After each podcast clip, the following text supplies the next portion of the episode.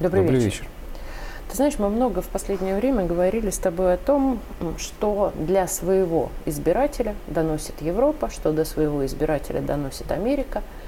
Но мы, по-моему, очень нечасто с тобой останавливаемся на теме, а что они хотят, чтобы услышали от них мы.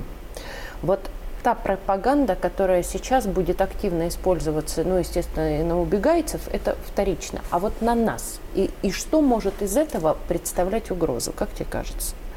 Ну, давай для начала скажем, что пропаганда на убегайцев, она с их точки зрения, в смысле Запада, не вторична, а как раз первична. Это правда. Иммиграция политическая из России не в первый раз в русской истории используется как самое эффективное и самое главное оружие против России, просто потому, что мы с э, релакантами, иммигрантами, беглецами говорим на одном языке. Можно ра- ради интереса тоже вставлю 5 копеек э, в подтверждение твоих слов. Э, изучала как минимум э, две страны.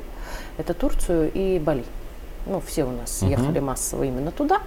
А Вот. И что было замечено? А, э, Западные агенты наняли очень красивых девочек для убегайцев мальчиков и очень красивых мальчиков для красивых девочек, а, чаще всего с Украины, на самом деле. И тут ведь вот в чем вопрос, и это действует. Они не Ну. только женятся да, на этих прекрасных эльфах, скажем так, но и более того, они их полностью убеждают. То есть так уж получилось, что одна из семей в том числе вернулась сюда, разругалась вдрызг и вернулась как раз вот к этим Человек, ребятам. потерявший родину, Да. он становится очень уязвим, потому что тех основ существования, на которых он стоял до своего бегства, у него больше нет. Ему ужасно хочется, это психологически так, ему ужасно хочется приобрести себе какие-то новые основания. Их ему радостно предоставляют. Эти основания оказываются ненавистью к России и убеждением в том, что прекрасный Запад прекраснее некуда, сияющий град на холме, и все вот это вот, вот. тут важно. И- Россию особо не трогают поначалу. Их Поначалу убеждают в том, нет, что ну да. что ты. Более того, более того, их даже поощряют критиковать свое Конечно, новое место да. жительства. По крайней мере, Да. в Израиле это Да. так. Вот, и вообще пытаются из них извлечь разнообразную пользу. И дать им поверить, что смысл- они очень цены. Но смысл всего этого в том, чтобы они превратились в агитаторов против России внутри России. Буквально как на дрожжах, как из рога изобилия, сыплются все новые и новые информационные проекты, такие псевдосредства массовой информации. Им вот буквально уже не с числа. Их десятки. Их не успевает наш Роскомнадзор маркировать как И э, иностранных названия, агентов и не успевает Минюст Да. маркировать как нежелательные организации.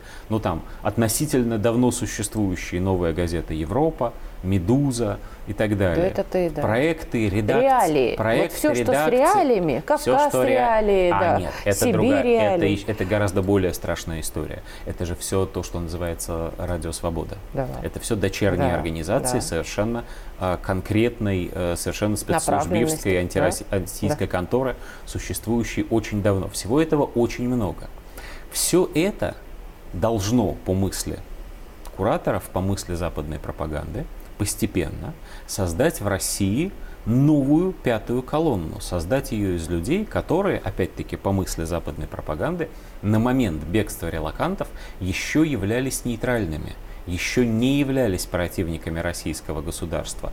Но вот им капают, капают, капают на мозги, причем делают это не глупо, а делают это перемежая чисто политические заявления о рассуждениями о культуре, о литературе, о науке, о перспективах развития образования, то есть создавая IT. впечатление широкого, безусловно, Да. безусловно, потому что мест. одно из главных а, мишеней являются сотрудники IT-отрасли, электронщики, компьютерщики, вот это вот все. Очень важный момент захват командных высот в идеологической сфере. Мы официально в России не имеем государственной идеологии, но мы унаследовали от прежних времен Институт философии Российской Академии Наук. Сегодня Институт философии Российской Академии Наук стал на очень существенную часть рассадником самой махровой а, Да. антироссийской, антигосударственной пропаганды. И одна из бывших руководительниц этого института, госпожа Синеокая, какая прекрасная фамилия, вот, уже в Париже создала э, независимый, в кавычках, институт философии. Вот, именно с этой целью. Но она не одна такая, она всего лишь относительно так там яркий каждый, Там несколько пример. замов уехало так. Да, там, целая история. Я же говорю, я их макак плохо различаю, поэтому не всех помню наизусть. Вот это вот все нужно исключительно для того, чтобы внушить оставшейся в России интеллигенции, чтобы внушить интеллектуальному сословию, чтобы внушить чиновничеству комплекс неполноценности по отношению к западной цивилизации. А кроме того, если мы говорим о посланиях, которые они пытаются оттуда сюда донести, они пытаются внушать страх.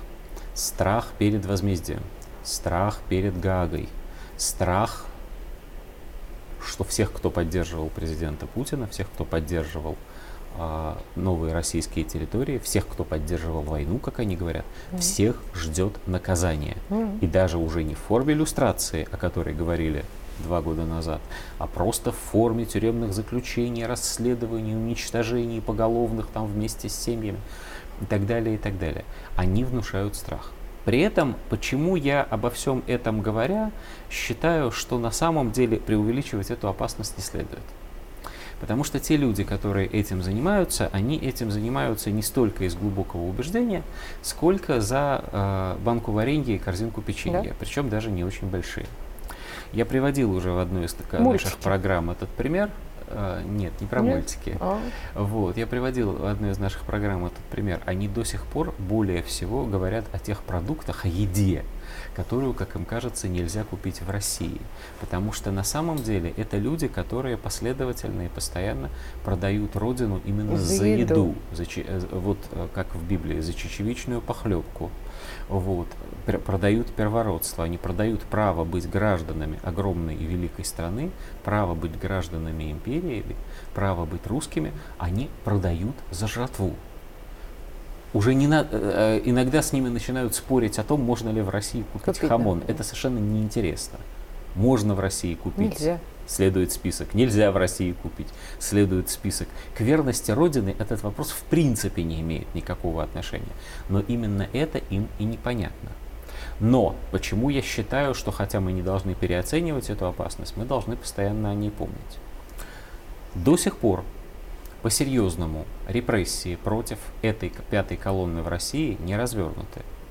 Корреспонденты всех этих новых газет, «Медуз» и прочих редакций, реакций и как они там еще называются, а, они бродят по Москве и другим городам России совершенно невозбранно и доезжают, как мы видели однажды, даже до Чечни. Да. Вот. Они ведут свою подрывную деятельность. В самом худшем случае они рискуют статусом иностранного агента уголовных дел исчезающе мало. И они все привязаны, ну уж действительно, к таким преступлениям, которые невозможно не заметить. Массового ничего нет. При этом в них вкладываются очень серьезные средства. Создаются все новые и новые институты. И давай скажем, оно становится для умнее. управления всего. Вот поэтому очень важный вопрос. Прости, перебью, у нас да, время сейчас да, нас выгонят, да, а да. мне очень важно задать. Смотри, а, все-таки вот для наших зрителей маркеры. То есть если вы вдруг натолкнулись на очень убедительную статью или видео о то есть что они нам сейчас пытаются прежде всего донести? Ну, во-первых, они нам... Э, тут, нет, подожди, тут есть целый ряд пропагандистских уловок. Так давай Во-пер, во-первых, мы проигрываем, говорят они. Во-вторых, мы совершаем военные преступления, говорят они. В-третьих, мы начали войну, говорят они. Именно мы начали. Вот. В-четвертых, мы, э, нет никаких оправданий этой войне. Не существует рациональных оснований для начала военных действий, говорят они нам. В-пятых, они нам постоянно рассказывают о каких-то насильно мобилизованных, вот, они рассказывают о людях, которые бегут с поля боя.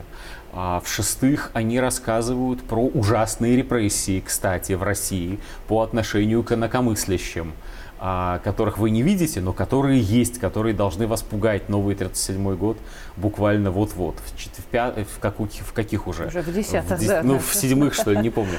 Сбился. Вот, они нам рассказывают про книги, которые запрещают в России продавать, про отсутствие доступа к той же информации, к тем же западным СМИ, про отсутствие общественной дискуссии. Короче говоря, они создают совершенно альтернативную реальность. И еще комплекс погрузившись в которой, да, Вот и при это этом в России важно, все да. все время хуже, чем на Да. Западе. Вот. В России э, бедность, в России нет экономического роста, только спад. Рождаемости А нет вообще. да. Совершенно справедливо. И чудовищные, чудовищные, невероятные, огромные потери. Всех убили уже буквально. Вот. А совокупность всего этого это такая информационная реальность, такой информационный пузырь, попав внутрь которого человек, который даже действительно ходит по улицам Москвы или Самары или Калининграда и так далее, а перестает адекватно воспринимать то, что его окружает. Его нужно специальным образом из этого выводить. Да, а еще очень важный нарратив – это про то, что нельзя верить телевизору. Да. В России нельзя верить телевизору. Можно верить только э, средствам массовой информации, маркированным как Опасный нарратив сказал, агенты. потому что многие в Царьграде согласны. С, чем с этим утверждением? Но Да. мы с тобой где? Не в телевизоре, что ли? Нет, мы все-таки в интернете. Никому верить Да, нельзя, да, сказал папаша да. Мюллер. Мне можно. Но это уже из серии шуток. Спасибо.